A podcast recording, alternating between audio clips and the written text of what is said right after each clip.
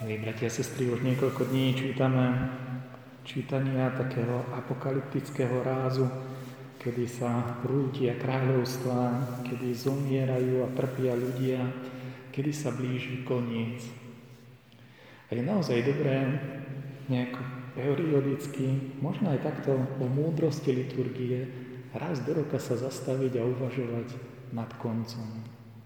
Lebo väčšinou človek uvažuje nad plánmi, čo ešte bude robiť, v čom sa môže ešte zdokonaliť, v čom môže ešte rásť.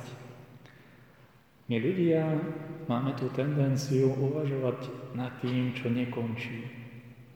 A napriek tomu koniec vie byť niekedy veľmi blízko. A v tom je aj múdrosť liturgie. Učí nás zastaviť sa nad vecami, a možno pouvažovať nad tými vecami, nad ktorými zvyčajne človek neuvažuje. Čo sa môžeme naučiť z liturgie, keď počúvame tieto aj Ježišove slova o konci? Tá jedna z vecí je veľmi bolestivá a to, že konce nebývajú ľahké. Konce bývajú náročné. Smrť nie je iba jednoduchou prechádzkou a človek ako jednotlivec sa môže v mnohých situáciách cítiť bezradný, keď okolo neho padajú veľké kráľovstvá a dejú sa veci, nad ktorými nemá žiadnu moc.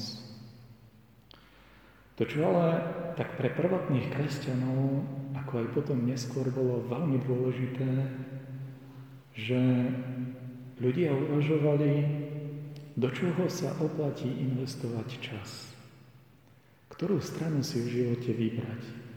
Čo je to, čo pretrvá dokonca aj smrť. A odpoveď na túto túžbu našli v Ježišovom príbehu, ktorý si prešiel tak životom, ako aj smrťou a ktorý už viacej nezomiera. Jedna z veľmi pekných vecí, ako druhú vec, ktorú objavili kresťania, je, že smrť nemá v živote posledné slovo. Akási deštrukcia, akýsi pád, to by viedlo k nezmyselnosti. Ak sa človek dokáže priblížiť tomu Ježišovmu príbehu a urobiť ho svojím vlastným príbehom, to neznamená, že nás Ježiš zoberie z tohto sveta. Ani to neznamená, že v našom živote nezažijeme viacero fóriem a podôb konca mnohých vecí v našom živote. To, čo veľmi pekne objavili kresťania už v prvom storočí, sa zhmotnilo do jedného Ježišovho titulu. Ježiša nazývali pánom Ježiš je Pán. Ježiš je Pán nad životom a nad smrťou.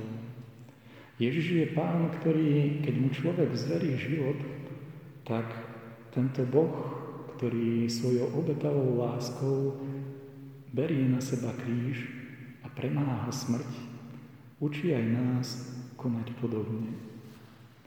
My sa nestaneme pánmi svojimi vlastnými schopnosťami nad našim životom ani nad životom druhých ľudí.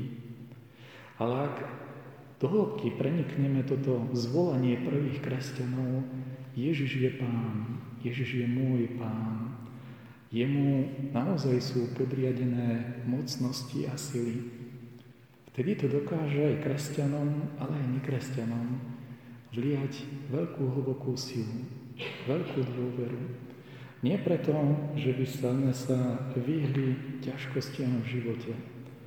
Preto, aby sme mali pevný bod, o ktorý sa dokážeme oprieť vtedy, keď mnohé pevné body v našom živote padajú. Vyznanie, že Ježiš je Pán. Ježiš je Pánom nad životom i nad smrťou a v Jeho moci v moci Jeho milosti a milosrdenstve aj my sa môžeme obnovovať. To dokáže aj do tých rozbúrených vod každodenného života dať človeku pevný bod, o ktorý sa dokážeme oprieť. A práve cez tento pevný bod aj my môžeme potom objavovať veci, ktoré pretrvajú. Nie všetko sa smrťou končí.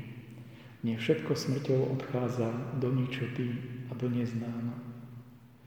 Ak človek v tom duchu Ježišovej obetavej lásky dokáže prežiť ten svoj život vo vernosti a v dôvere voči Bohu, ktorý je pánom, potom takáto láska ani smrťou nezomiera. A toto je veľká vec, ktorú sa naučili prví kresťania a aj v tých ťažkých dobách prenasledovania, ale nie len vtedy. Môžeme sa to učiť aj dnes. Ten titul Ježiš je Pán, aby to nebolo iba také oslovenie ako pán a pani, ktorých stretneme na ulici. Nenadarmo v prvých bazilikách Krista znázorňovali ako pán, pantokrátora. Ten, ktorý je vládcom nad celým vesmírom. Ten, ktorý drží v ruke zeme guľu. Ten, ktorý dokáže vidieť ďalej, ako dokážu vidieť oči jedného ľudského života.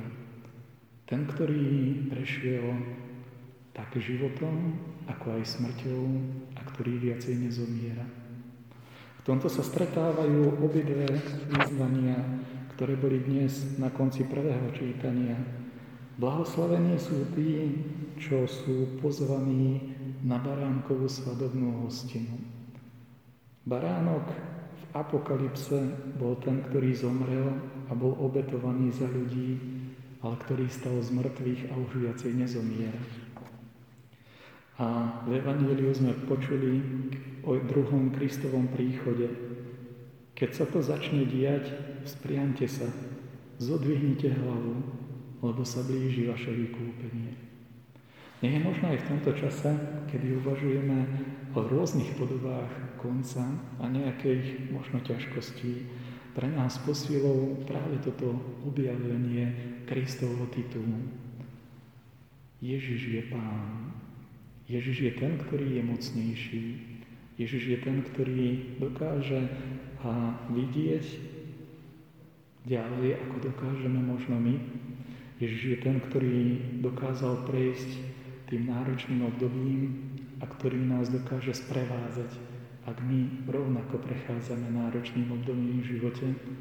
Ježiš je ten, ktorý je stále živý. A to si pripomíname v Eucharistii. Nechaj táto Eucharistia je pre nás objavením tej Božej moci, ktorá nás chce privázať k plnosti života.